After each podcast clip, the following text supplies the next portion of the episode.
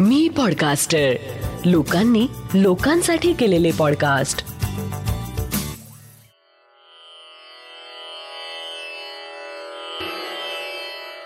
श्री गजानन महाराज की जय. श्री गजानन अनुभव ह्या पॉडकास्टचा हा अडुसष्टावा भाग. माझे गजानन बाबा. जय गजानन. शेगावपासून साधारण शंभर किलोमीटर अंतरावर बुलढाणा जिल्ह्यात एक अंत्री देशमुख नावाचं लहान खेडं आहे. तेच माझं गाव. पांडुरंगगिरी हे माझं नाव. आज शेगावचं नाव श्री गजानन महाराजांमुळे सर्वत्र प्रसिद्ध आहे. आज महाराजांच्या भक्तांमध्ये महाराजांची ओळख गजानन महाराज या नावाने मोठ्या प्रमाणात आहे आणि अर्थात ते स्वाभाविकही आहे. कारण मुळात शेगावचे संस्थानच गजानन महाराज संस्थान आहे. पण हे जरी खरं असलं तरी गजानन माऊली माऊली गजानन असाही उल्लेख केला जातो. मात्र आम्ही गावकरी जेव्हा शेगावला जातो तेव्हा आम्ही गजानन बाबाच्या दर्शनाला जातो.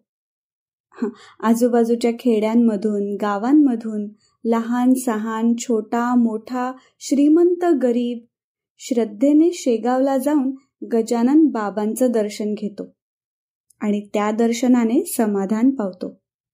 बंकटलालाने अगदी सुरुवातीच्या काळात जेव्हा बाबाच्या हातावर नाणं ठेवलं तेव्हा गजानन बाबांनी त्याला बोध केला. अरे हे नाणे तुमचे व्यवहारी मला ना त्याची जरुरी. भावभक्तीच्या नाण्यावरी संतुष्ट मी राहत असे. गजानन विजय पोथीत मी जेव्हा ही ओळ वाचतो तेव्हा मला माझ्या आयुष्यात लहानपणी घडलेला एक प्रसंग आठवतो. एकदा माझ्या चुकीने व्यवहारी नाणे माझ्या पोटात गेले आणि हाती उरले भावभक्तीचे नाणे. त्या विषयाची ही गोष्ट आहे. साधारण दोन हजार तीन दोन हजार चारची ही घटना आहे. म्हणजे मी आठ नऊ वर्षांचा असतानाची गोष्ट. आमच्या लहानपणी आमची आर्थिक परिस्थिती अगदी हलाखीची नसली तरी साधारण गरिबीचीच म्हणावी लागेल अशी होती. मी नुकतीच सायकल चालवणं शिकलो होतो. तेव्हा आजच्या सारख्या घरोघरी सायकली नव्हत्या.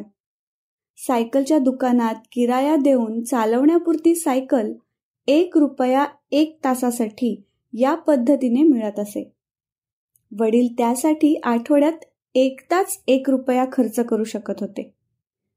तो रविवार असावा. वडिलांच्या मागे हट्ट करून एक रुपया मिळवला. त्यांनी ते त्या काळातील एक रुपयाचं वजनदार नाणं माझ्या हातावर ठेवलं.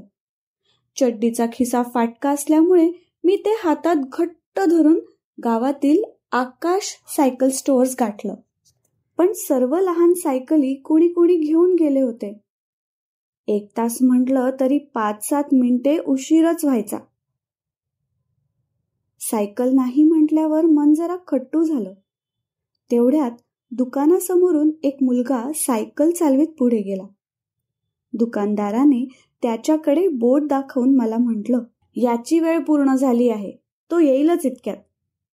ते ऐकून मी आणि माझ्यासोबत असलेला माझा मित्र धनंजय देशमुख आम्ही त्या मुलाच्या मागे धावू लागलो. मला काय बुद्धी झाली तर मी हातातील नाणं पडू नये म्हणून तोंडात धरलं. पण धावता धावता वेंधळेपणा होऊन ते नाणं माझ्याकडून गिळलं गेलं. घशात क्षणभर अडकून लगेच खाली सरकलं आणि दुसऱ्या क्षणात मला परिस्थितीतील गांभीर्याची जाणीव झाली. माझ्या आनंदावर विरजण पडलं होतं. सायकल चालविण्याचा आनंद तर दूरच आता पुढे काय? हा प्रश्न समोर उभा झाला. वडिलांचा स्वभाव रागीट त्यामुळे त्यांना सांगावं की नाही ही भीती. पण सांगणं तर आवश्यक अशी परिस्थिती. वडिलांना हे सगळं समजताच त्यांनी मेहकरला धाव घेतली आणि डॉक्टर उमाळकर यांच्याकडे मला घेऊन गेले. त्यांनी बुलढाणा येथील डॉक्टरांकडे मला न्यावे असा सल्ला दिला. आम्ही बुलढाण्याला गेलो तेथील डॉक्टरांनी तपासलं. एक्स रे काढून रुपया अडकल्याची खात्री केली आणि दहा बारा दिवसांचं औषध देऊ केलं. बहुधा ते पोट साफ करणारं औषध असावं. दहा बारा दिवसात याचा फायदा झाला तर ठीक. अन्यथा ऑपरेशन करून ते नाणं काढावं लागेल असा सल्ला दिला. वडिलांनी लक्षपूर्वक ती बाटली क्रमशः माझ्या पोटात रिकामी केली. आई वडिलांना मुलांसाठी काय काय करावं लागतं याची जाणीव आता होते. तो पूर्ण काळ वडील शौचा वाटे नाणं जातं की नाही याकडे लक्ष ठेवून होते. औषध संपलं. बारा दिवस उलटून गेलेत. पण नाणं पोटातच राहिलं. दोन चार दिवस वर उलटून गेलेत. पण फाटक्या खिशाची चड्डी घालणारा मी वडिलांच्या खिशात ऑपरेशनसाठी पैसा यावा कुठून? एक रुपयाचं नाणं काढण्यासाठी काही हजार रुपये खर्च करण्याचा तो व्यवहार होता. व्यापारी दृष्टीने तोट्याचाच असलेला तो सौदा मायेच्या दृष्टीनं पाहता लाख मोलाचा जीव वाचवणारा होता. पण तरीही पैसा जवळ नाही ही वस्तुस्थिती होतीच.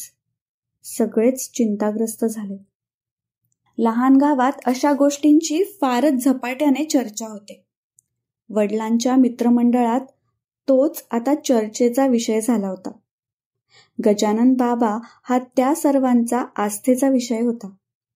मला आठवतं वडिलांचा एक सहा जणांचा ग्रुप होता.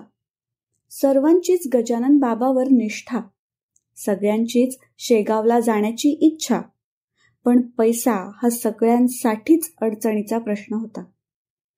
पण म्हणतात ना इच्छा तिथे मार्ग. त्या सहा मित्रांनी एक योजना आखली. त्यानुसार ते दर महिन्याला प्रत्येकी तीस रुपये एकत्र करायचे. त्यातून कुणीतरी एकाला शेगावला जाण्याची संधी मिळायची. अर्थात एक वर्षात एकाच्या दोन शेगाव वाऱ्या व्हायच्या. माझ्या पोटातील नाणं हळण्याची काहीच चिन्ह दिसेनात. तेव्हा सहा मित्रांनी ही गोष्ट गजानन बाबाच्या कानावर घालून त्यांचा प्रसाद मला प्रार्थनापूर्वक खाऊ घालावा असा निर्णय घेतला. त्या महिन्यात वडिलांचे मित्र दिगंबर शामराव देशमुख हे शेगावला जाणार होते. देशमुख काका शेगावला रवाना झालेत आणि वडील घरी बाबाच्या फोटोसमोर बसलेत. ते आर्ततेने गजानन बाबाला हाक मारू लागले. एका मुलाच्या काळजीने त्याच्या वडिलांनी गजानन बाबाला केलेली ती विनवणी होती. संध्याकाळ झाली आणि देशमुख काका शेगावहून प्रसाद घेऊन परतले. वडिलांनी मला आवाज दिला पांडुरंग इकडे ये. गजानन बाबाला हात जोडून हा प्रसाद खा. खेळण्या बागडण्याचं वय माझं. ऑपरेशनची धास्ती माझ्या मनात होतीच. मी प्रसाद हाती घेऊन भक्तियुक्त मनानं गजानन बाबाकडे पाहिलं आणि प्रसाद खाऊन तिथून बाजूला झालो. थोडा वेळमध्ये गेला आणि माझं पोट दुखू लागलं. मी रडतच वडिलांकडे गेलो. आतापर्यंत निदान पोट तर दुखत नव्हतं. आता त्यांचा चेहरा उतरला. ते स्वाभाविकच होतं कारण पोटदुखी वाढली तर ऑपरेशन लगेच करणं क्रमप्राप्तच होतं. वडिलांना भीती होती तसंच झालं.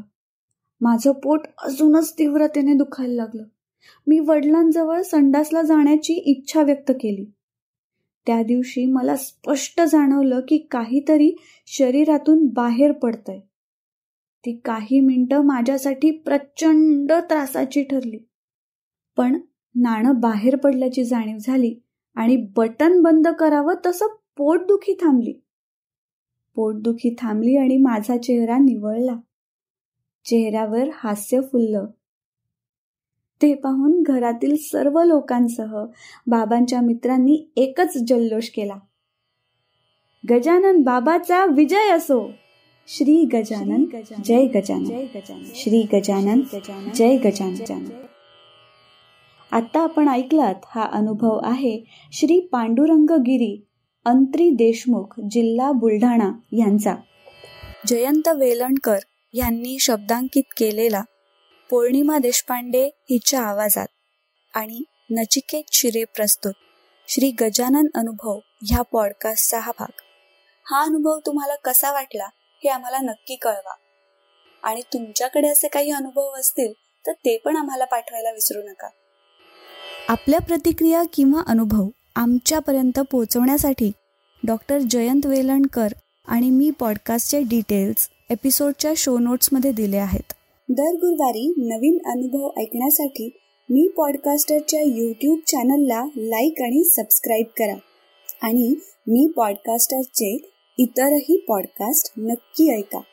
लवकरच भेटूया पुढच्या गुरुवारी एका नवीन अनुभवासोबत. तोपर्यंत श्री गजानन जय गजानन.